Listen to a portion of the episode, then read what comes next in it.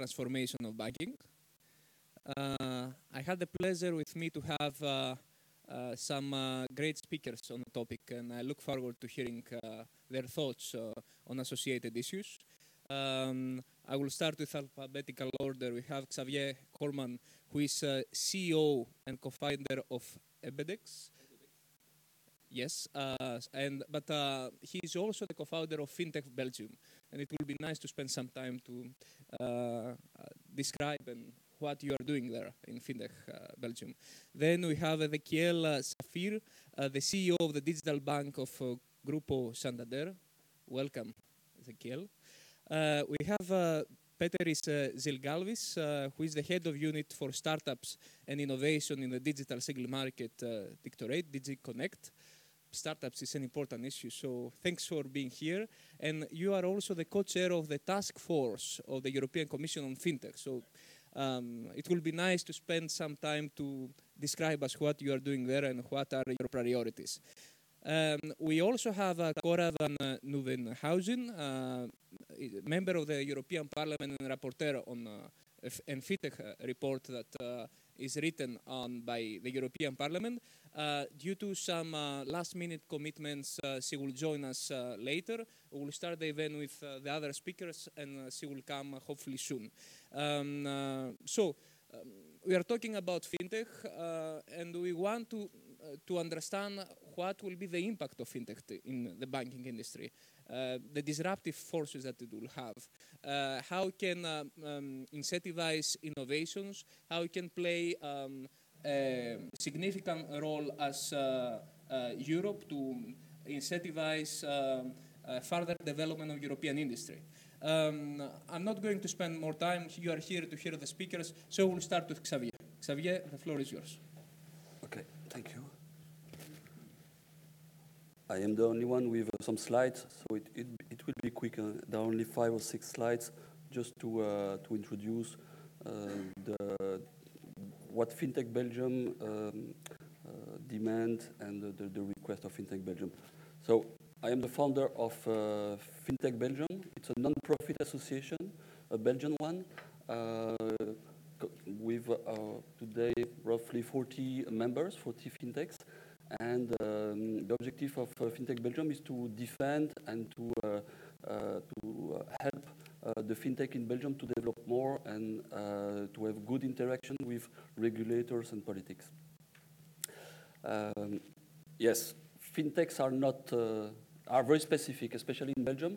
We are uh, we are smaller than banks. We are small companies. We try to make something disruptive in the in the financial industry.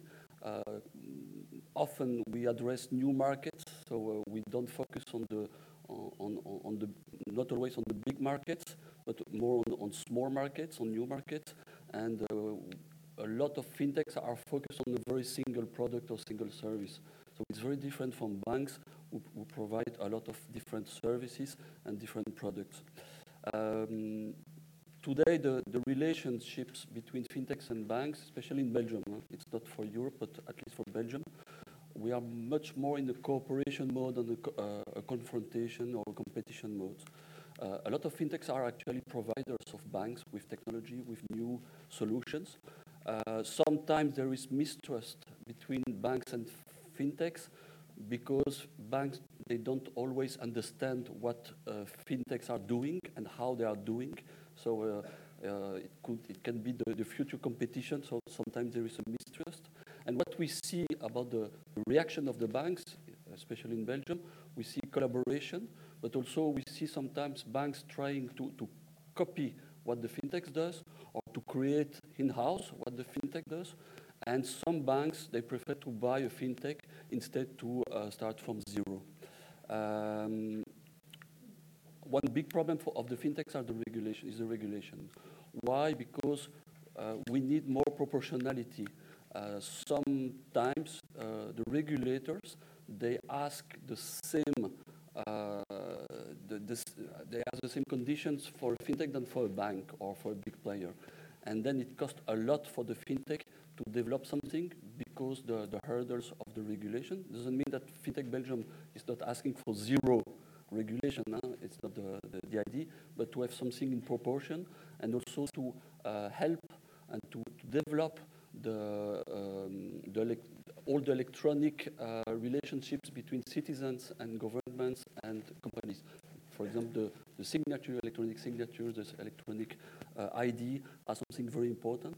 And we need also, also and this is good for, for Europe, it's to have harmony on the regulations, to have the same regulation and the same way to uh, uh, in, in, the application of the regulation because uh, a, a, big problem of fintechs are today what we call the gold plating. So we have the European regulation and then on, on the country, the, the, the regulations go further and asking more and then there is less uh, advantage to be in certain countries than, than, than on, on the others. Uh, we have also we need also funding, so um, uh, help to uh, to uh, tax incentive, for example, to help uh, funding on startup and scale-ups. And I think also the infrastructure should be the same in every country. it's a detail, but 4G in Brussels is a nightmare. and why it's a nightmare in Brussels while it's not in Antwerp and in 30 kilometers from here. So this is also important to have the same infrastructure everywhere. And I think we need also to, uh, to develop the financial education of the people, of the citizens in Europe, and also uh, to develop more the tech, uh, the tech uh, industry, I mean the tech uh, university, uh, to, to have more tech specialists in Europe. That's all, I think, yes. thank you very much, Xavier, for this concrete and you know, to the point um, initial uh, talk. Um, just about the regulation that you mentioned uh, that uh, there should be some um, adaptations in order to facilitate fintech firms. If I would ask you, what are the top three priorities instead in, in terms of regulatory reform that you would ask? For me, one of the most important is the proportion. Uh, I think the regulator has to measure the risk of the fintech. Uh, clearly, it's not a systemic, systemic risk, but I understand there are, there are risks, and so uh, we need regulation. But I think the most important is proportion related to the risk, and also to allow fintechs to, to, to, to play or to, to make tests with new features, new services, and to have like uh, what, what is called uh, a sandbox, where a fintech can, can, can test new, new services and new, new, um, new, new products. And then if there is some success, I understand, and we understand as in FinTech Belgium, that we need regulation, but in proportion of the risk. Uh, thank you. Uh, you also mentioned that um, um, the relationship between banks and fintech startups um, is uh, more corporative, but there is some element of mistrust. Uh, could you elaborate through an example, for example, uh, for an example this mistrust? Okay. Uh, if I take if, if I take my fintech called uh, Edebex, so we are a marketplace where companies can sell their receivables to have cash. Uh, so uh, it's it's a little bit like factoring, and so we have, we have very good relationship with factoring services in Belgium. Huh? There are, uh, all, all, the big banks, they have, uh, they have factoring. And so they want to cooperate with us because they see that we are not on the same market. So we, we don't address the same clients. But in parallel, they say, okay, but those guys could be the, the competition of tomorrow, so why to help them?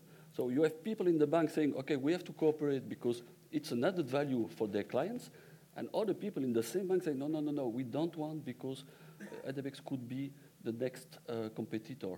And so that's uh, the schizophrenic position sometimes in the banks. Thank you very much. Ezequiel, what do you think? overall, um, I have to say I could have used probably your slides. They're a very good, very good point, and I think we are a little bit in the in the same place.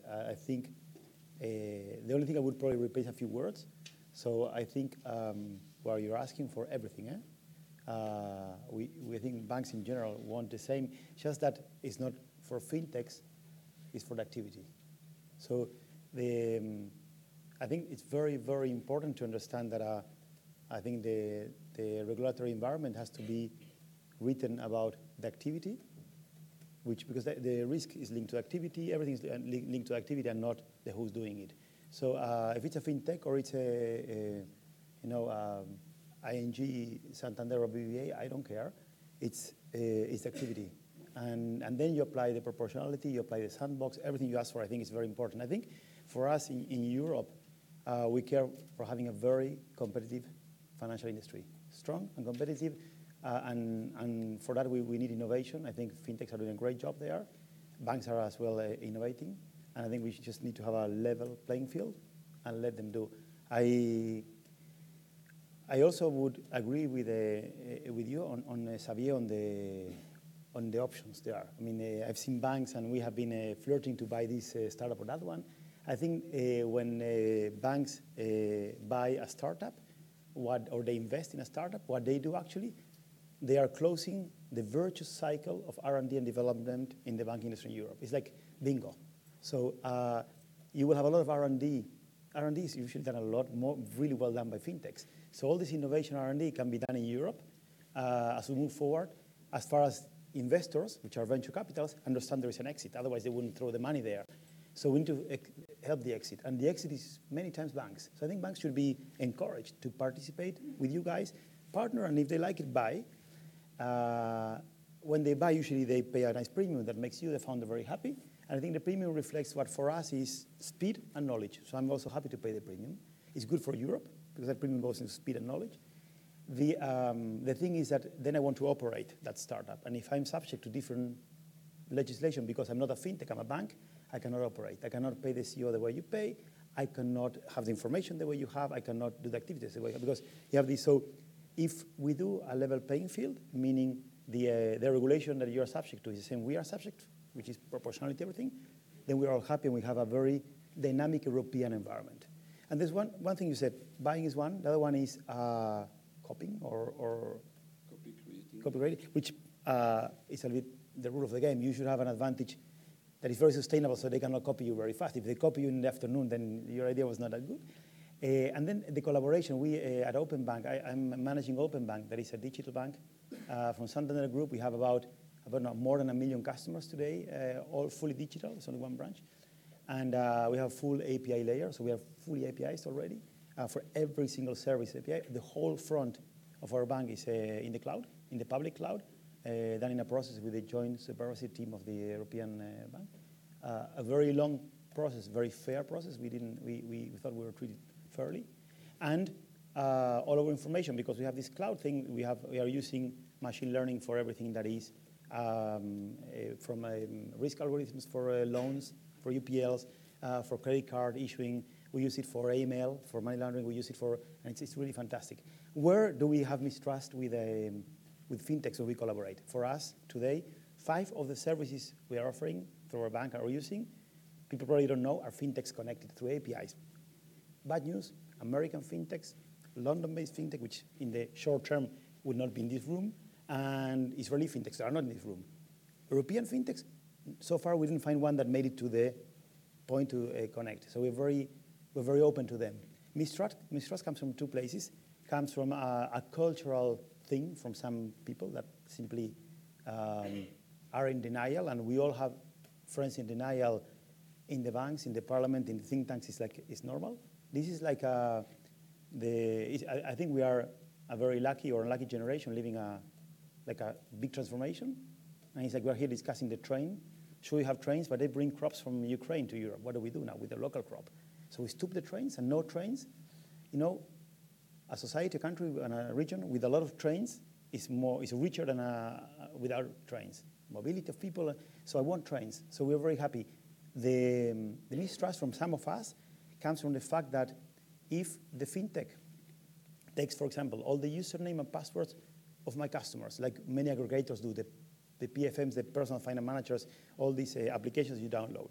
People in Spain, for example, there's one with 300,000 people that put their password and username.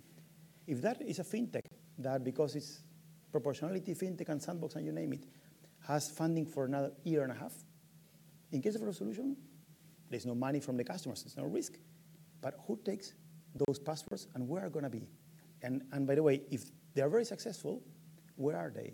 In a server, in two servers, in the cloud, in which cloud? Who's to? So um, I think it's, it's a, um, mistrust comes from the fact that instead of using proper APIs to connect, an API is a very, very short line of code. It's a, it's like a bunch of, uh, it's like a little program that says, when Xavier knocks the door, if he identifies himself properly, which is the computer and the thing, he gets this information, no more, this, which is the name, address, that's what he gets. That's an API for business card address.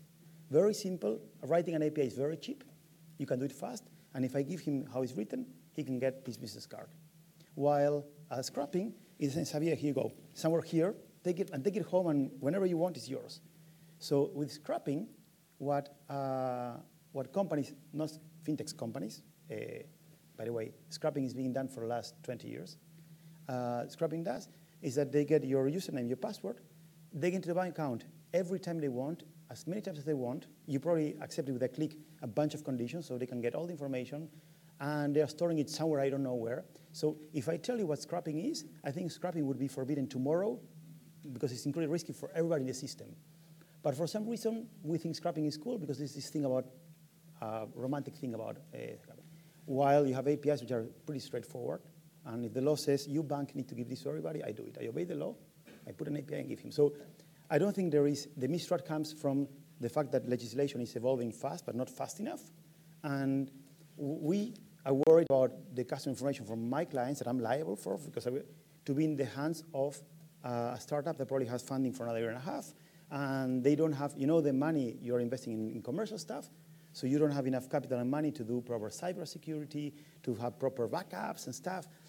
So uh, anything but mistrust at a personal level. I don't, I'm not worried like others are worried about you guys doing something wrong with information. I think you're very integral. So I'm not worried about that. I'm worried about crooks, not about you.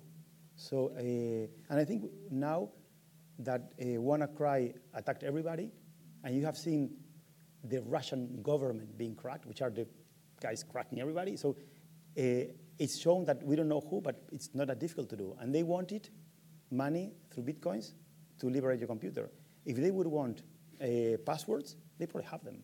And of course, you don't go to Santander, BBVA, ING that are very strong. You go to startups, you just get it, and they, not even, they don't even know they got information. And uh, there is a website in the dark, it's called Dark Internet, I just forgot the name, where you go, you put your, um, your email address, just the address, and it tells you if it's on the market with a password. So my, uh, my email address is in the, in the black market for a password, and it says where, where it comes from. Mine comes from LinkedIn, and it says from LinkedIn, from the breach that was public, I think 2013, whatever. Because I did change my password, I know that whoever buys that has the email to send me spam information, or like advertising, but at least they cannot get to my stuff. Uh, it's very scary. So that's, it took a lot of time. Sorry. No, no, thanks. Uh, very good Allow questions. Um, uh, first of all, on these APIs, um, how can uh, incentivize the adoption of this uh, to become a norm uh, by all the market players? Is it a matter of corporate responsibility? Is this a matter of the proper regulatory approach? Um, how we could um, reach this point that we not this is, um, you know, we have more transparency over uh, information through APIs?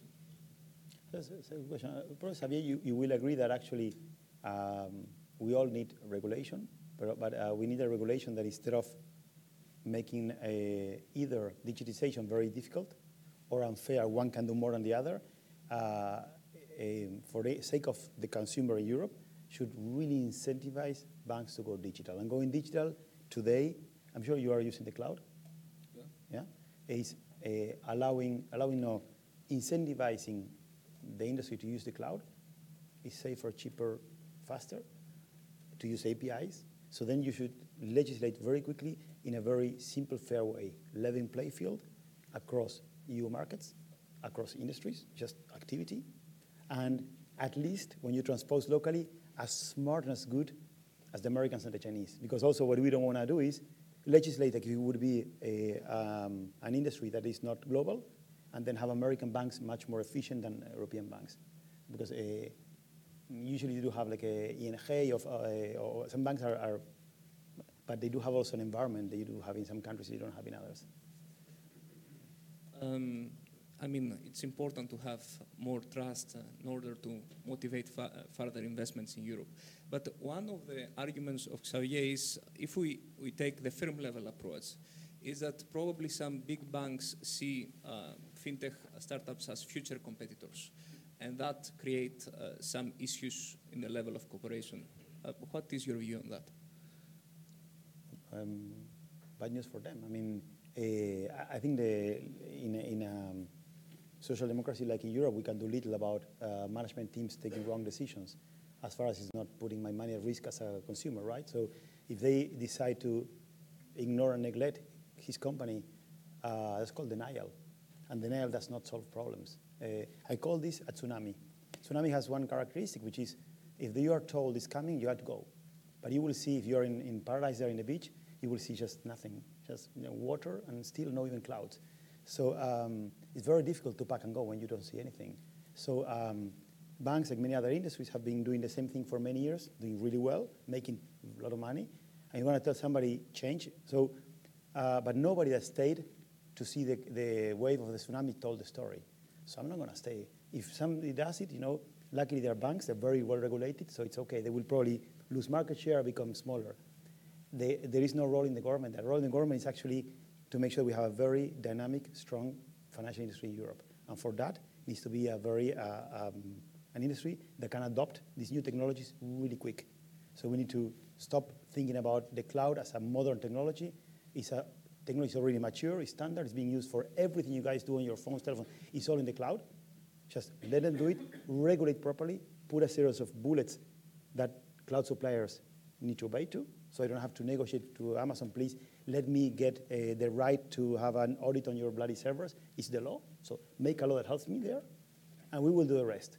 And then for the future, beg that the cloud is not becoming what we think is going to become infrastructure, like electricity, and Europeans will have their electricity networks run by local companies and their cloud network run by American companies. That's a, an issue for Europe to decide how much they want to leave that piece of infrastructure, which will be crucial and strategic in the hands of foreigners. But that's a different question.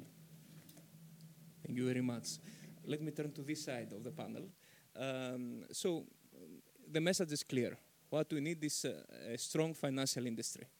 Uh, and uh, this is something that comes uh, from all the relevant players of the industry. so, Peteris, could you elaborate how, what are the steps the Commission follows in order to achieve this goal? And before that, let me welcome you, Cora.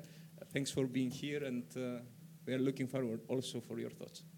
Well, thank you very much, and thank you for the invitation. It's a pleasure to be here with such other esteemed uh, speakers and also with, uh, I'm sure, a very esteemed and expert audience. I'll say a few words from the outset about the FinTech Task Force. I'm the co chair. We set it up in November. It's very much with a pro innovation approach. The idea is how to help make things happen to make Europe the place for fintech and for other relevant innovation. At the same time, we're not naive. We don't forget about consumer protection, for instance, and issues like financial stability. In relation to consumer protection, uh, digital, as we well know, is not a disinfectant that turns everything white. I mean, there are and will be fraud and criminal activities, so we have to make sure that the consumer protection that exists is covered. The public consultation has now closed. Um, you might want to ask me what was in it. I have to say that uh, right before the deadline, we had 60 submissions, and right at the deadline, we had uh, 165 more. So we had to look into the first ones, but uh, I assure you we didn't work all weekend uh, on the other 165, but we're going to be going through them rapidly. Something that's an initial impression that I can share that it is positive from all the levels of players, from banks, startups, regulators, about the new technology, about fintech. Let's make this happen. Again, that's a, a general comment. Speaking about a couple of the aspects that we're going to be following up on, which were also mentioned during the first interventions regulatory and supervisory inf- innovation, how the regulator, while still protecting the consumer, financial stability, preventing regulatory arbitrage, can work to introduce the new technologies in Europe. We had a question on the regulatory sandboxes. Should there be a regulatory sandbox at the European level to help uh, fintechs go across border from the beginning? Let's see what the evidence, uh, what the information is on that that we got in from it. Something that's very interesting that's also come to our attention, which is a little bit broader. And those of you who, who know me or see uh, my title, I'm coming from the digital single market side, is also the um, article of the Constitution that France has, 37.1, France Experimentation, which is a possibility to have something that is also like a sandbox cross sectoral. So, this is also an interesting approach for the future where you need to take data, Internet of Things, 3D printing, other innovations into account, along with the fintech, which might be the payments part of those services. Also, we ask about cloud, cybersecurity. Uh, we're looking for ways, again, that these new technologies can help our banking sector, also our fintechs, become both most secure for the consumer and at the same time better able to compete internationally and against new players coming in from the GAFA or from China, for instance.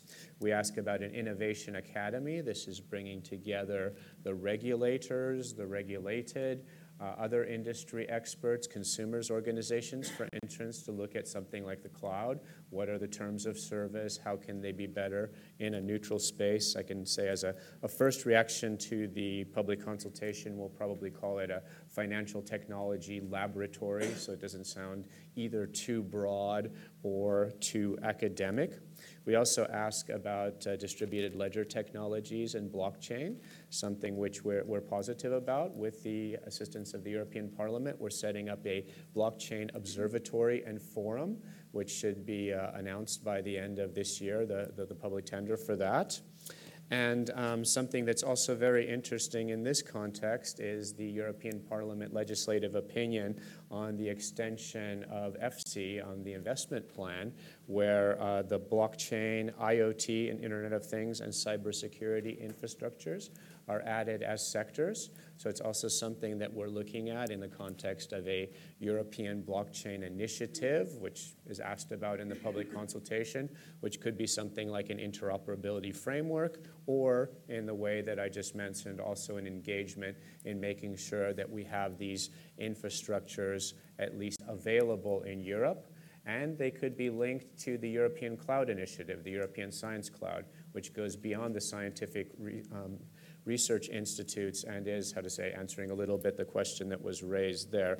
I'm getting close to the end of my short presentation, but I will signal um, in relation to this at the end of the presentation, I will rush away rapidly, and anyone who wants to talk to me is welcome to go with me or even to listen to me speak about Internet of Things standards and blockchain at Makerstown in, uh, in Autoworld. But that's why I'll have to be, be a little bit rude. But this, this is linked. And then the last thing I say is that uh, ISO, the International Standardization Organization, has a working group, TC 307, now on blockchain where we are represented as the European Commission with the so called Liaison A, and they have a work stream on smart contracts where we're represented. So we're very happy to work with us as well, the community in Europe, to make sure that our issues there, this is blockchain across all the sectors, are taken into account. And with that, uh, hopefully, then uh, I can hand the chair, hand the floor back to the chair.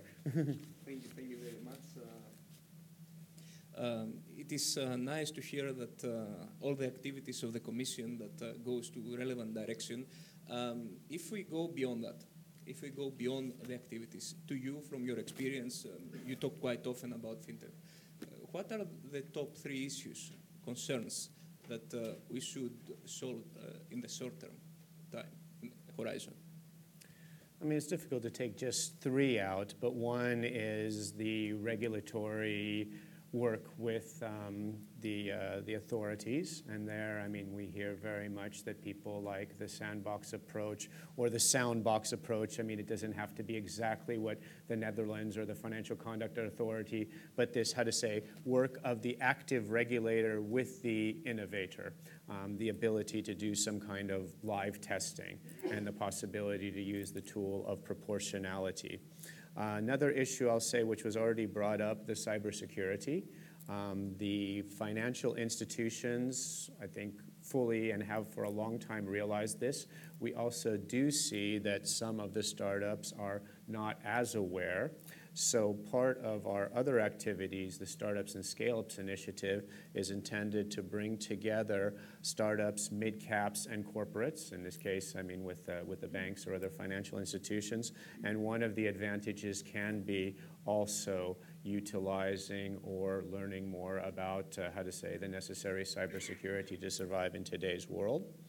And then finally, I will say, um, continuing with a technology neutral approach. It's easy to say we do things a certain way now, now, and I'm one of the people who's uh, working on blockchain. Okay, we're going to prepare everything to get ready for blockchain. No, we have to have both the legislation, the rules, and down to the policy level, which includes the funding, ready for all different types of new technology. Then, when the biological computing or whatever may be next comes, we don't have to say, let's do another fitness check and let's change everything that was in some way adapted to allow blockchain to be utilized for efficiency gains to be changed again. Uh, a clear list. Um, allow me uh, a second question before I go to Cora. Um, let's go to the European Cloud Initiative. Mm-hmm. Um, of course, uh, cloud is really important, especially for startups, because they allow them to use infrastructure that is not built in the premises, and that will be very costly. But also, bigger firms use cloud because it's very useful computing power storage. Um, uh, to, uh, why do we need a European initiative on that? Okay. I mean, I'll answer also, I mean, how to say also with a little bit the caveat that I'm not the cloud guy, but obviously we see this as one of the necessary steps to allow the startups and the fintechs as well as our banking industry to compete. I think I remember the statistic that 8% of the cloud services are provided by European providers. The rest are from other countries, which, I mean, we're an open free market as we know, but it does seem to raise cer- certain issues, among others, with where trading actually takes place. I mean, the trade may be on the Helsinki Exchange or the Copenhagen Exchange and so on, but because of the use of cloud, I mean, at least we've had this opinion expressed to us, it may actually be happening in another jurisdiction, which eventually could be worrying for market players. Other than that, I mean, I would say it's more competition. It's a question of having a choice, having a possibility to uh, have uh, a different price, different terms of services, and the more competitors there are, the merry and plus the merrier. And then plus it's uh, linked in more broad terms if we talk about the digital single market to the high performance computing initiative, which is not simply having the big computer in one of the several places, but having the possibility to analyze the data, including the machine generated data, which looks to our free flow of data initiative. And so it's a, how to say a holistic vision of Europe being one of the major players in the world, probably, I wouldn't say the leader, but one of the players in the world that count in the digital uh, economy. Uh, thank you. And now we'll turn to Cora. Um, in my introduction, I mentioned that uh, you are the rapporteur for the FinTech report for the European Parliament. So I'm sure you have many thoughts to share with us. Um, probably one question that you could treat also in your talk is um, uh, how closely you collaborate with uh, the, uh, the, European Commission. I know with Peteris you meet quite often in panels. but, and what do you think about this um, plan, plan to move of the task force that Peteris described? Uh, well, good morning, uh, good, uh, good afternoon already. I'm happy to be here. I'm sorry to be late, but of course the work in Parliament also goes on. Um, what I'd like to stress first, because I see a lot of familiar faces here in the audience, and I don't want to repeat everything that I've said in many other panels, but what I would like to stress is the need for speed. And that is exactly the reason why I took the initiative to draft a report in Parliament on fintech, because I had a feeling that we were looking back all the time and not looking into the future. And if you look at all the new technologies, we have discussed them here, whether it's uh, the, the big data analysis, well, that sounds old fashioned already. But in fact, it is not, because the, um, since we are combining it now with the Internet of Things, the number of data is growing exponentially. So we have a whole new dimension to, to uh, the big data analysis. And of course, in combination with the artificial intelligence, with machine learning, uh, it gets, uh, uh, the impact is, is much, much bigger. Um, so if we're talking, like you said, huh, should, should we focus on, is it a threat, competitors of the future? Um, in my view, uh, you are at the table or on the menu, and there is no other option. Um, because uh, all the new technologies have so many opportunities, so many uh, good things to offer to uh, individual consumers, but also to all businesses. Uh, it can lower costs, uh, higher speed, more choice, more convenience, more transparency, better risk management. The list is endless of the possibilities, and especially if you if you combine them. So uh, all these advantages are very attractive to uh, to, to society. So uh, if you do not provide uh, the service, uh, somebody else will, and the rest of the world is investing very heavily, uh, and we should beware that we do not take too much time. So.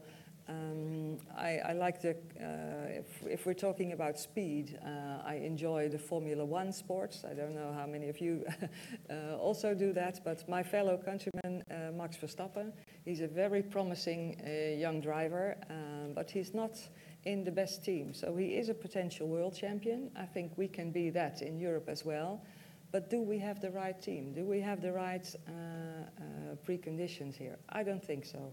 Uh, and um, uh, we need um, legislation that is innovation friendly, technology neutral. Uh, like you said, we, I introduced the principle of same services, same risks, same rules. Uh, so we have to uh, try to at least have as much as a, a level playing field as we can, uh, because legislative processes are are slow. But um, so in the meantime, um, we have to uh, make sure that we have uh, enough opportunities for experiments. I avoided the word sandbox uh, in my report, and I did that on purpose because I don't want to give the impression that it would be possible to copy paste what the FCA in London has been doing, because there's the critical mass of, of the financial sector is different, uh, different market structures. You cannot compare it, but you have to make sure that any initiative in, in any of our countries uh, with a potential uh, can grow. So I agree with you that it should not be about um, waivers of legislation or regulation light, um, but you need a mental shift uh, uh, from uh, not ticking the box. Do you uh, fit to all the, the 86 or how many criteria you have? but think uh, the, the um, supervisor should be looking over your shoulder. Are there also different ways to be compliant? Um, because I also agree we have to uh, protect consumers and we want to avoid new uh, systemic risk. Um, and I think we have to um, be aware that um, in the traditional financial sector in Europe, um, we are not only not having the right uh, regulatory environment, you also suffer from a legacy. And when I say that, most people think about the incrementally grown old IT systems. That's a big part of our legacy. Uh, but it's also uh, a big workforce that is not really uh, capable of working in, in, in the new era. So we have a, big challenge on, on our skills. Um, and if you combine that with, well, I, I, like to call it really a war on talent, uh, because it's a worldwide war on, on talent. Um, and it's not just in the uh, financial sector, because the, um, the, the, the, the, nerds, the geeks, one of my sons is, is one of them uh, that really know how to write and, and read algorithms. Uh, they are wanted in every business because it's, it's not just the financial sector, it's the digitization of industry is everywhere. There is not a single uh, part of our economy that is not uh, impacted by it, and they all want the same people. Uh, so we have to make sure that we address the future uh, in our education programs, and we have to help people uh, to, uh, to, to, to, get fit. Um, uh, for that. And um, there was another point I wanted to make. Um, that is, we also have a legacy as a consequence of the financial crisis. People do not like us if you're working in the financial sector. Um, people were not really uh, happy uh, to, at a birthday party to tell that they are a banker anymore uh, because uh, people immediately uh, start talking about uh, the, all the public money that had to be invested to re, to, uh, to help the banks uh, uh, recover. Um, and trust is lost very quick, but it's very difficult to get it back. and then if you're talking about a level playing field, I think the, the, uh, the competition is not so much uh, the, the young startup uh, out on an attic somewhere. It's the big techs. Uh, that uh, have uh, high potential to invest. And the strange or funny thing is that they still have the prerogative of being trusted. I asked it a lot of times before, but I ask it here as well. How many of you have an Uber app on their phone? Yep. Do you know that Uber and many, many other apps, if you give your consent, uh, have, uh, well, they basically know everything and can use everything that's on your phone. For example, how, whether your battery is low or not. Why is that interesting, whether your battery is low or not? because people with a low battery uh, are uh, usually uh, willing to pay immediately any price to solve their problem, whether it's an Uber or, or anything else. So that's just a, a small example of what we all do. Uh, any product coming from China, a physical product, uh, we have all kinds of prescriptions and it's uh, tested here and there and all kinds of regulations. And any app especially the, the free apps, eh? the, the seven minutes workout and all the things that we all like to get for free. Um, it's not for free. Uh, you sell your whole, uh, uh, uh basically everything that's on your, on your phone. We have to uh, create more awareness of that. Uh, and that is, that is, in a way, also causing an unlevel playing field because people, I think it's strange that banks cannot use the information that they have from the accounts of people, uh, but they can uh, use it if they buy the same uh, data from Google or any other. Uh, that is not what, what, I had in mind when we're talking about a level playing. We have been discussing the capital requirements for banks on, software. Uh, in the US, you do not have to. Uh, I always think about it when I see Antonio sitting. so, uh, uh, American banks do not have to deduct it from their core tier one capital, and European banks do. And if you're looking at the equivalence decisions of the Commission, maybe you can talk to your colleagues about it. I'm still waiting for an answer uh, from the Commission.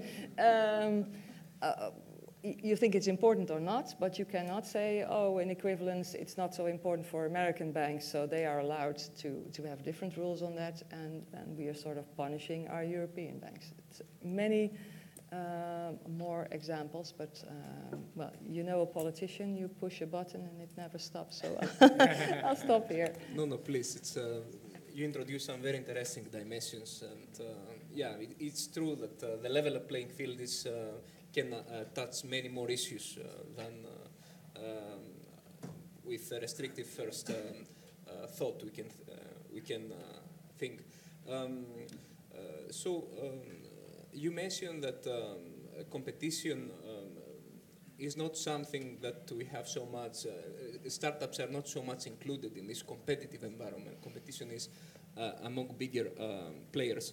How can further include them and induce them to participate uh, in uh, this competitive framework? Well, I think that is improving very rapidly. We are, uh, in the past few years, focusing on startups more and more, and also incumbents are more open to, to startups uh, in all kinds of constructions, um, uh, all kinds of arrangements. Um, so I think the problem is not so much the inclusion of uh, startups, but how can we move on to the scale-ups? Um, because then we are we're still suffering from a lack of venture capital in uh, in, in Europe. Uh, we, we, do not uh, still have a, a found uh, good ways to to combine our um, successful uh, startups with the right venture capitalists because they're all specialized. Um, so I think it's it's more that we have to make sure that we um, want to act on a global level. When uh, we were in, uh, uh, I saw Pilar sitting there, but now she's disappeared. But we were together in, in Silicon Valley. Um, and um, what they told us there is that, well, uh, you lost the war on software in Europe. Most important companies are in, in the US, uh, not in, in Europe. And if you uh, keep on uh, acting like this, you will lose the war on artificial intelligence as well. And that is not uh, a hollow phrase. I think we really have to um, make sure that that, that, and that's when I get back to where I started with the need for speed. Um, because this is all uh, developing so fast uh, that, that we really have to see what, what is necessary, where, are, uh, where is our regulation hampering things. It's, it's maybe a small thing like the investment in software if, if you want banks to be innovative, it's all about investing in software. So you have to have the right in, in, in incentives in place. And it is, um, you have to be open to all new developments. Too much of the discussion is focused on payments, in my view. Uh, you mentioned blockchain. Um, I still think that there's not enough uh, um, experiments on, on blockchain, whether it's on reporting or on, um, on, on, all kinds of uh, uh, initiatives. Um, maybe I can ask again, how many of you own any cryptocurrency? See, that's, that's the problem. You should all try to experiment and buy at least the equivalent of 10 euros of, and buy Bitcoin or Ether, I don't care. Uh, but as soon as you do that, uh, you learn what the possibilities are. And uh, we have to do that throughout the, throughout the sector. If you do that, you see immediately a big problem that um, uh, Bitcoin and the other cryptocurrencies, they are no real currencies, they are commodities. And why is that interesting? Because there is no VAT on uh, uh, these currencies. So and, and, you can see uh, when you have a wallet, you can see where you can pay with bitcoins. It's growing exponentially. Uh, and you will find out that it's the cafeteria or the small uh, furniture, furniture uh, around the corner. Maybe it has something to do with the VAT. Why do I get adv- uh, um, advertising mails from Amazon each day? that offers me a, a discount of 15 to 20% if I pay in Bitcoin. Why would a big tech be so uh, active in promoting Bitcoin? We have to uh, start uh, realizing what is, what is behind that and be more proactive instead of, well, just uh, um, monitoring or uh, when you said observatory uh, on blockchain that was not the, right, the term that, that, I wanted to hear. I want to hear engagement and, and experiment. Um, well, I'm talking too long again, sorry. how do we manage to wake up Europe in that sense? Because you talk about speed, so sense of urgency. Um, it's very clear most of us here have it, but how do we wake up Europe in terms of the parliament and the legislation we need to at least do the first thing, which is become cloud ready. Everything you mentioned needs to be, you need to be cloud ready. And to be cloud ready means you need to be able to have all your software, all your systems working on the cloud. Today, the, cl the cloud discussion in, in Europe is an intellectual discussion that's very to do uh, with the reality. We're discussing where, how should we manage electric cars? Should we plug the car publicly in the house? If we are driving diesel cars, nobody has an electric car. I can put a plug in every corner. Nobody has one. There are some Teslas in Amsterdam running around for taxis. But Yeah. so uh, most uh, banks have their legacy software that does not run. So um, what we need to do is make sure that banks become cloud ready really fast. Otherwise, we're going to lose. We're, we're going to lose the train, and that's Yeah. uh, that's where we need uh, the EU to understand that it's mandatory, that's fast, and we should go do it. But we need the, the EU to wake up to that.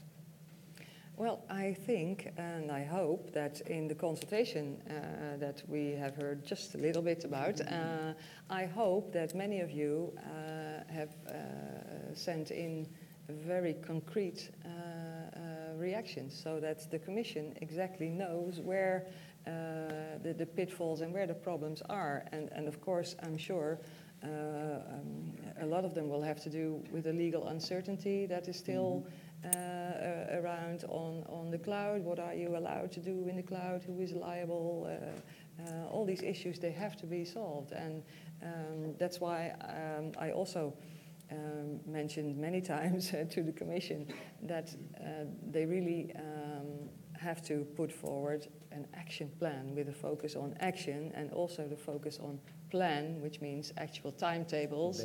Uh, when will we achieve uh, all these goals? And of course, uh, they will do that. Huh? I hope so. But uh, uh, in the meantime, debates like this, and, and uh, I think all of you in, in your, uh, well, you, all- you all have your own um, internal media and, and external uh, public affairs and, and uh, PR uh, machineries, so uh, let them send the message as well. Um, and of course, we have the people from, uh, from the press here, they can uh, also help.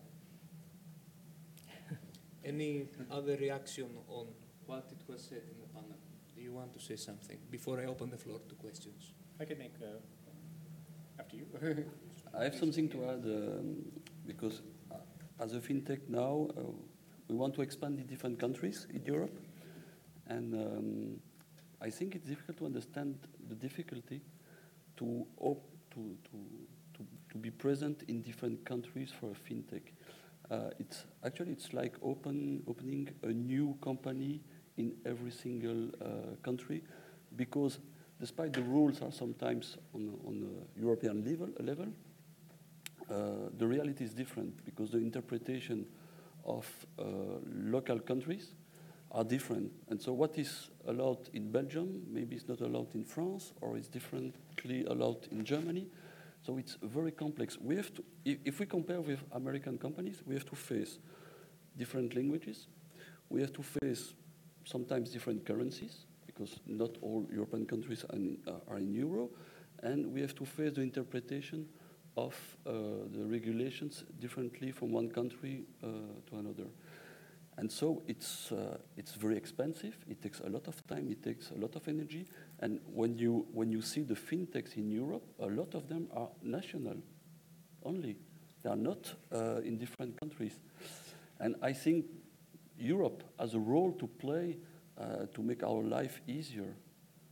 And this is also related to the scale up that Cora, you, you mentioned. Um, what can we do about that? Exactly on that, I mean, I can only fully agree, and I mentioned the European level, um, level regulatory sandbox, which was a question, which basically would be passporting. You have the question on the crowdfunding, which also goes in the direction of passporting, going everywhere.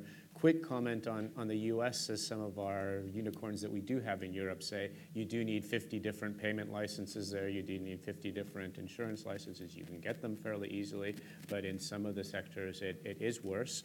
On the very welcome encouragement from the Parliament to move faster and to engage more, um, I can mention that, I mean, actually, we have, I think, four running projects on blockchain going right now in various sectors. So, I mean, they're running now, which means they were already foreseen two to three three years ago. So there is a bit more engagement. We welcome us to be pushed to, to do more. And I can say with the observatory, I mean, French is one of the languages we work in, so it's a little bit coming from observatoire. But the idea is to, to engage more and to engage on, on specific sectors. And again, we welcome the collaboration of the parliament as well as the private sector. And if we take the example of the FC, where the area is now available as one of the eligible sectors, I mean, this would definitely always be in a public private uh, collaboration. So uh, we have a lot to do and to do together. Thank you. And with this uh, statement, let's open the floor to question, for questions. I see one hand there. Second question here. We will collect two, three questions and then uh, we I have already two, sorry. uh, Jorge Valero from uh, Euractiv. Uh, first question, I will be for uh, Ezequiel. Uh, I mean, in the financial service uh, part, we have already um, an international approach when it comes to macroprudential rules, uh, capital buffers, and so forth. I mean, the Basel III or Basel IV now um, uh, system. So, how would you see uh, the fintech world? Uh, at the international stage from a regulatory point of view? I mean, will there be like a subcategory within Basel to deal with it, or something else will be created? Uh, I don't know if you could give us some comment on this, because at the end of the day, I mean, technology and financial services are global, so you will need also a, a global approach to this. And for the, um, let's say, the institution side, uh, Cora, you said uh, I mean, the need for speed, but uh, I mean, this is obviously something that you need in fintech, uh, where everything evolves so fast. But I mean, also, I mean, the, in Europe we have 28, well, 27 member states very soon, and we have defi- different sensitivities when it comes to privacy, especially in Germany, um, so on and so forth. And uh, for example, the first time I, I heard about uh, sandboxes was in, in Davos, not this year, but last year. So it's been already one year and a half, and now the Commission is working on an action plan which might come at the end of the year. It will take another year to implement that. So to what extent it's it's feasible and possible to be agile and, and come up with something quite fast in Europe. Thank you. Let's go to Guntram.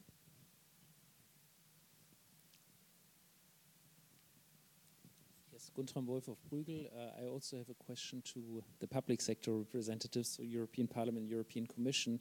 You both mentioned the issue of same service, same rules, and uh, this is, of course, a recurring theme in the whole digital revolution and the transformation of uh, traditional industry coming from new disruptors in the digital, digital sector, be it Airbnb or be it, be it, be it others.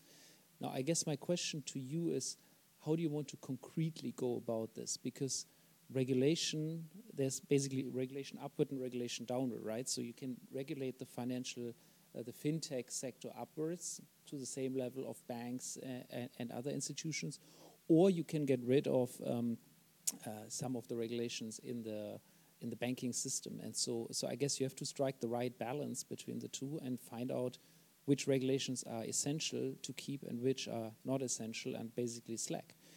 If you think about the taxi business, Uber, I mean, certainly there's a lot of good regulations in taxis, but there's also a lot of uh, basically protectionist regulation that just uh, help to monopolize uh, monopolize rents. Um, so, so you have to strike a very careful balance between the two.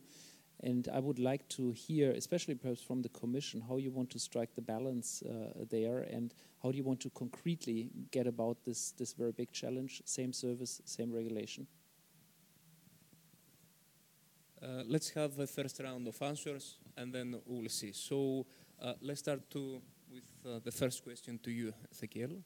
So uh, I think honestly, the, um, the I mean, fintech is a word that I, struggle to understand. It's a very uh, wide definition on what's a fintech, right? That's why I, really believe that we should focus on the what and not the and not the who's doing it. Uh, and then when you do that, you move from talking fintechs to talking activity.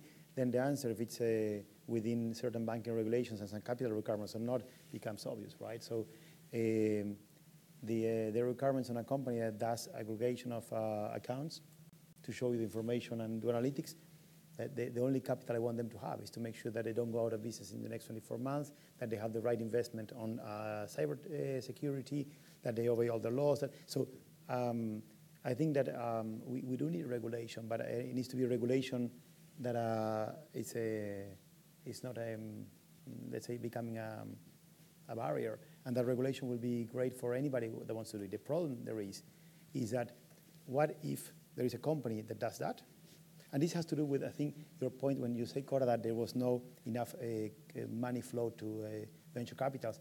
Venture capitals are very simple, straightforward. People, they, they want to do and uh, put money and get an exit. And the difference between them and private equity is that they are very ready to take a very high risk to high return. So it's great for an economy to have a lot of guys ready to play poker with the money, and if it goes well, it's good for the economy because it's, it's making it very dynamic. So I love venture capitalists in that sense. I, I admire them because they, they, they, have guts. They invest on 10 companies knowing that only one is going to go well. Very impressive. Um, but the thing is, they want to have an exit. And if, they, uh, in, if you are investing in, in developing uh, drugs for, uh, for medicine, and you know that no pharmaceutical company can buy it, you would put no money there. So if you're a, a venture capital and you want to decide to invest on fintech, and ING uh, or, or, or, a, or, or Rabobank or BBVA or something cannot buy you, you will not do it. So the problem for me to buy them, being Santander, is that uh, the moment they are regulated different, right? They are aggregating, they have no capital requirements. The moment I buy them and I put them under the bank, we consolidate, boom, they have all these regulations. And I want to update the software, I cannot, it's consuming capital. So you may want to do something, learn from the past, knowing that you don't want banks to play with the money from the deposit. So what do you do? You put a ring fence, and that's it. And then it becomes a proper investment. If it goes bad, goes bad. Goes well, goes well. So I think that um, it's very important to be able to allow uh, the banking sector to actively participate in, a, in the fintechs, be investors for you, be, be customers, be uh, buyers, without uh, getting into this uh, capital discussion. And that you will need to do some kind of ring fencing. That's what I think. I can only agree uh, with that, and uh, the Americans have a nice expression that they are born uh, as entrepreneurs because uh, even when they are still in the womb, they are already thinking about their exit strategy. So, so I think we need a bit more of that uh, uh, as well. And on, on your question on the speed, well, I tried my best, and I think I saved us at, at least a year because normally the Parliament waits. Uh, the, for the first proposal uh, from the Commission, uh, and now we were there before. we already had a report with a big mandate from the Parliament with a lot of general principles and a long list of recommendations. So I think we saved some time there so that the Commission can now I can only repeat it, can come forward with a real action plan uh, already because they, they know what the position of Parliament is on a lot of uh, the issues. And I think in future, what also could help if we um, move away from the rule-based ticking the box kind of legislation to a more principle-based and more, well, uh, like I said, more technology neutral and more focused on the activities and not so much on the legal entities. Uh, and in a way, uh, uh the Payment Services Directive is a good example because it is about payments. It's not just about banks or um, uh, so I think the Commission should uh, uh, keep up the work like that and, and focus on, on the activities. I actually didn't say same service, same rules, but uh, I, I, do agree with the spirit. But what I won't comment on is the application of MIFID PSD2, which is, I mean, my colleague, colleagues in FISMA. But from the digital single market side, where I very much do agree with the spirit, is I think we are going towards, whether you take it from the consumer's point of view, digital making things holistic and consumer centered. I mean, you don't have the silos, you can move across easily, and you have a convergence of the technologies going on. As I said, I'm about to go off and speak and say completely different things about, about IoT, but it is clear that the IoT ecosystem will depend on a fintech component for payments, for micropayments, which can often be machine to machine. So we'll have the issues of data access to data, including machine-generated data. This is our free flow of data initiative. It's also access by the banks to other data that's machine-generated, as well as access to, for instance, uh, market data to the big players who were mentioned. In the area of data, I mean, it's been mentioned by the uh, European Data Protection Supervisor, for instance, in a debate on fintech that I was at, and one of the other fine think tanks in this town, that there could be very much a place for a code of conduct on data in financial services or fintech, where you can really bring all the players under one roof. If you can get them there, it's industry driven, and it would be the Commission and the Article 29 Working Party that works with you and adopts it. So, this kind of, how to say, level playing field or same regulations, same rules, it is clear as we move to the data economy, as we move to the Internet of Things powered by payments, micropayments, exchange of value, as blockchain increases possibilities to validate transactions outside of our certain ecosystem that we have right now, it is going to be needed to bring the sectors together across the silos, which was why I also mentioned, I mean, maybe not good to, to single out a member state, but in addition to the sandbox, which is in the FCA, the Netherlands, Lithuania, maybe Sweden soon, um, this article of the French Constitution is interesting that it goes across sectors. And more and more, I think, and we see it now, for instance, with the ISO 307, the technical uh, committee on uh, blockchain at the world level, I mean, this is going to go across all the sectors. So when we'll come to the discussion of data, which probably won't be so uh, detailed at this world level, but when we bring it back down to the application of the GDPR, et cetera, I mean, we're going to have to say, okay, then here is health data, here's financial data, here's machine generated data, which isn't personal data, but then it might be addressed by a new instrument. And this will be a challenge, and I think the spirit is, is the same one. And then, as is the spirit of the task force, we work across silos. So, also when the colleagues are looking at the purely financial legislation, I mean, we'll do that in conjunction because the new technologies are changing and will change, and we want to take the advantage of the change the way that also this financial sector works. I think there's one comment on what Cora said about uh, trying to switch as we start writing now new legislation from, uh, from a prescript to, a principle. Uh, I think it's, not an option. It's, it's the only way we have because there's no way we write things in a prescriptive way today and it doesn't become obsolete in next quarter.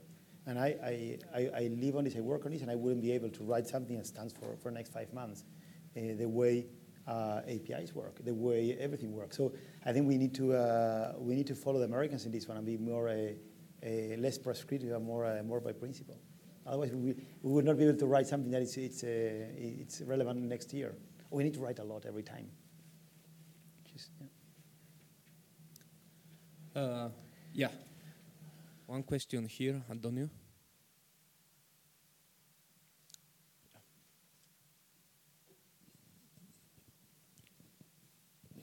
It is more um, a comment than a question uh, related to the, the what I think that everybody agrees with: same activities, same regulation. I think that is needed to add as well the same supervision, because because it is part of the same equation. Uh, um, regulation um, can be arbitrage, or some players could try to arbitrage regulation, but a good supervision is very difficult to arbitrage.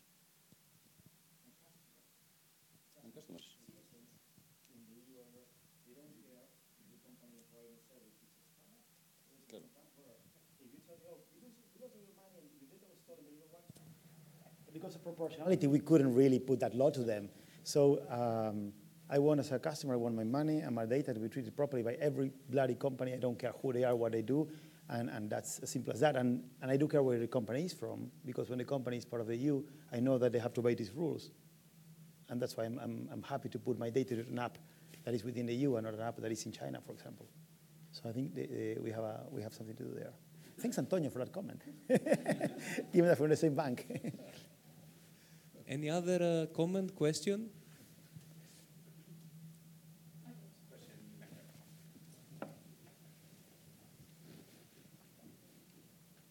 Okay, hello.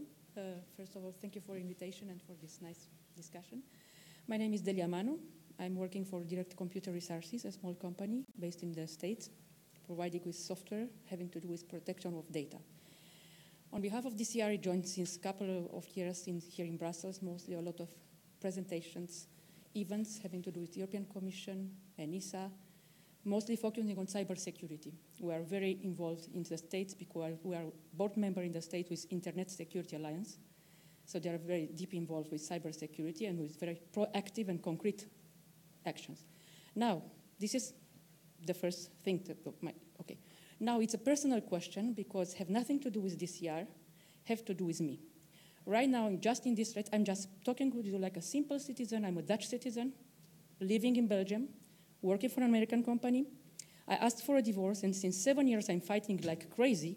And then right now, have discovered my phone, my cell is hacked, but in a very terrible way. I'm doing all the necessary and get involved with all the persons and connection on LinkedIn. I know persons high level position with the European Commission like Andrea Servida, people from cybersecurity, people who gave wonderful presentations of GDPR and so Nobody can help me, and you know, for God's sake, help me to stop this. My ex just followed me and want and just said that he want to kill my kids and myself. I just go to ombudsman telecommunication in Belgium.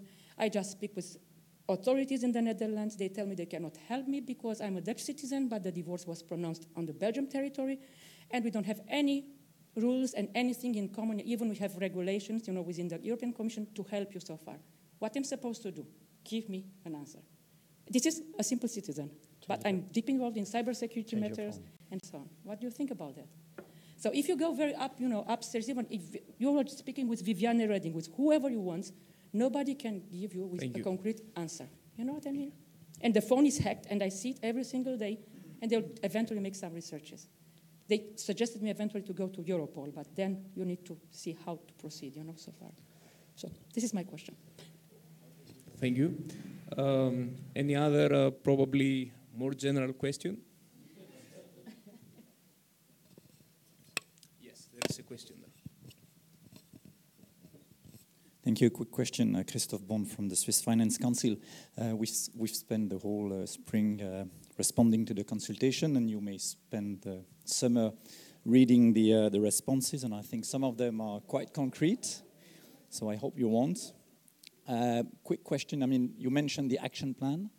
When should we expect an action plan? If there will be an action plan, what is the future of the task force next year uh, after an action plan will be uh, published? Because I understand this is not a permanent body. And second question is: digital is global by nature. Um, but the EU, of course, has a tendency, which is normal, to focus on the single market, preserving the single market. But we need to look beyond. Uh, there needs to be an alignment on, the, um, on what's happening at global level. Uh, we need interoperability, portability. Uh, e-identification is only one uh, very concrete example. I understand banks are waiting for concrete uh, solutions. You mentioned ISO. Can you say, can you say a little bit more on your involvement in international agenda setting organizations like, well, ISO, but there might be more uh, about developing standards and what the Commission is doing or plans to do. Thank you. Is there uh, any other question before we go back to the panel? I don't see any hand, so yes, please. Because I know you will take question. So only one comment on, the first, on the, on the phone hack, if I may say, which is just, sorry to bring it to our own issue discussion on your personal thing, which is, um, I think there is a little awareness uh, within uh, governments, institutions, and, public on, on how easy it is to uh, hack and, get information. I, I think the WannaCry was the first time people realized that nobody's safe and how easy it is that people realize that um, a cryptocurrency is very romantic, but uh, it, can also be used for um, for illegal activities besides paying coffee. We like every cash is new um, and I think that we should go as fast as possible, really fast, because the competitive of the EU is, uh, at stake. But uh, we should be very careful when we talk about uh, access to information, exchange information, like scrapping and and allowing a, um, different companies to have some certain information because we are talking about uh, privacy of people. And it's very, if you don't have the proper um, teams and infrastructure to look after the information, um, it's not difficult to hack a phone or something. So it's, uh, the, it's a big issue, and, and now there were companies hacked, but uh, it, there could be a WannaCry at, at a personal computer level anytime, and then you would have a lot of voters and citizens really upset. So I think there is an issue on privacy that uh, we should take care of, and, and uh, banks have spent billions on looking after data for, for many years and, and trying that uh, these things don't happen because uh, uh, that activity of, of whoever hacked your phone is a criminal activity, by the way and there's criminal activity also hacking bank accounts. So we should be very careful. We're talking about criminal activity. There's nothing romantic about anybody hacking somebody else's phone. It's just criminal. That goes, of course, beyond national borders and requires broad uh, collaboration. Correct, correct. That, that's why I think uh, we should go fast, but we should be take, take it into account. That's yeah. we are dealing with the with with the, the information, and it's a and it's what crooks need need to to do. Yeah. Yes. Also in my report, uh, cybersecurity was the priority number one because what happened to you, it, it, it happens uh, to a lot of people, uh, and it's very, very unfortunate. Uh, in today, in, in the Dutch uh, uh, newspapers, there was also an, an um, attempt to create more awareness. they were mentioning the Have I Been Pwned.com initiative. You can just add your email address and find out whether you are hacked or not. It's, it's, it, try it out. It, you, it shows immediately. Um, but I, I think we need more cooperation, more collaboration on, uh, on these issues on, on a global uh, level. Um, and, and the second part is, is the awareness that there is no such thing as 100% security. So uh, what we need to do, especially uh, for SMEs, uh, to make sure that oh, if you are hacked, that you at least have a contingency plan in place uh, so that you know uh, what you can do to, to control uh, the damage, um, uh, because that is the least uh, you should do. And, and well, to, to my knowledge, most of, most of SMEs are, are not really thinking about their contingency plan. So that's also a recommendation to, to ask for that at least, so people know uh, where the weaknesses are and are prepared to act uh, once they are hacked. But in terms of uh, individual citizens, that also signals that probably you need to spend some more time and effort for the awareness of these risks and how, what are the steps to move forward with that. Please, Beatrice. No, I'd say, of course, answering also the, the first question and then very punctually the, the second one because I have to get off to this other panel. But the first question, I mean, I'm probably at the, the limits of my competence here, but I mean, I think there's a, a CERT, uh, Computer Emergency uh, Reaction Team. I'm not sure if they handle individual cases, I mean, on our company level, banking level, but I mean, there is one for, for Belgium. And then moving to the, the second question, first of all, yes, we're going to analyze the questions. We're not going to take all summer. We're aiming to do it in eight days. And that's the aim right now. We have mobilized a lot of people, and this could be a lot of hours. Then the way, I mean, I possibly don't need to explain that in this room, but the way that the commission works, we are a political organization, so we submit the analysis to our hierarchy.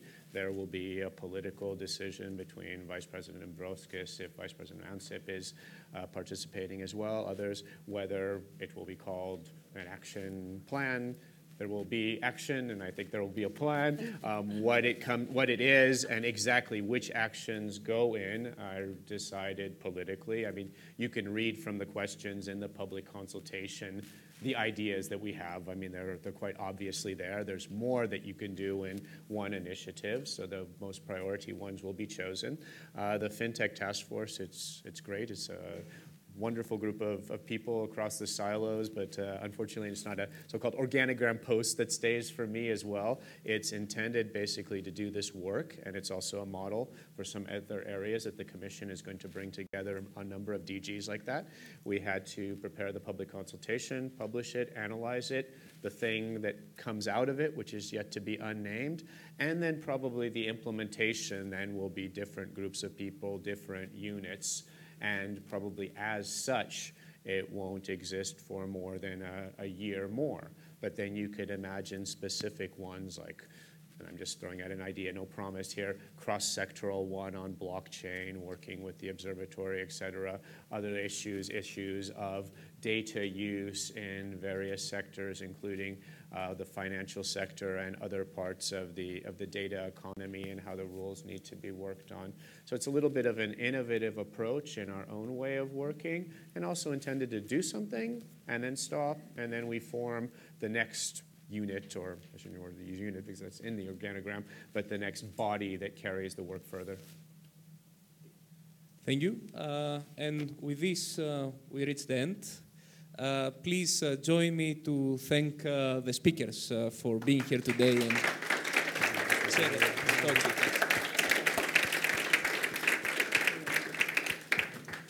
Have a nice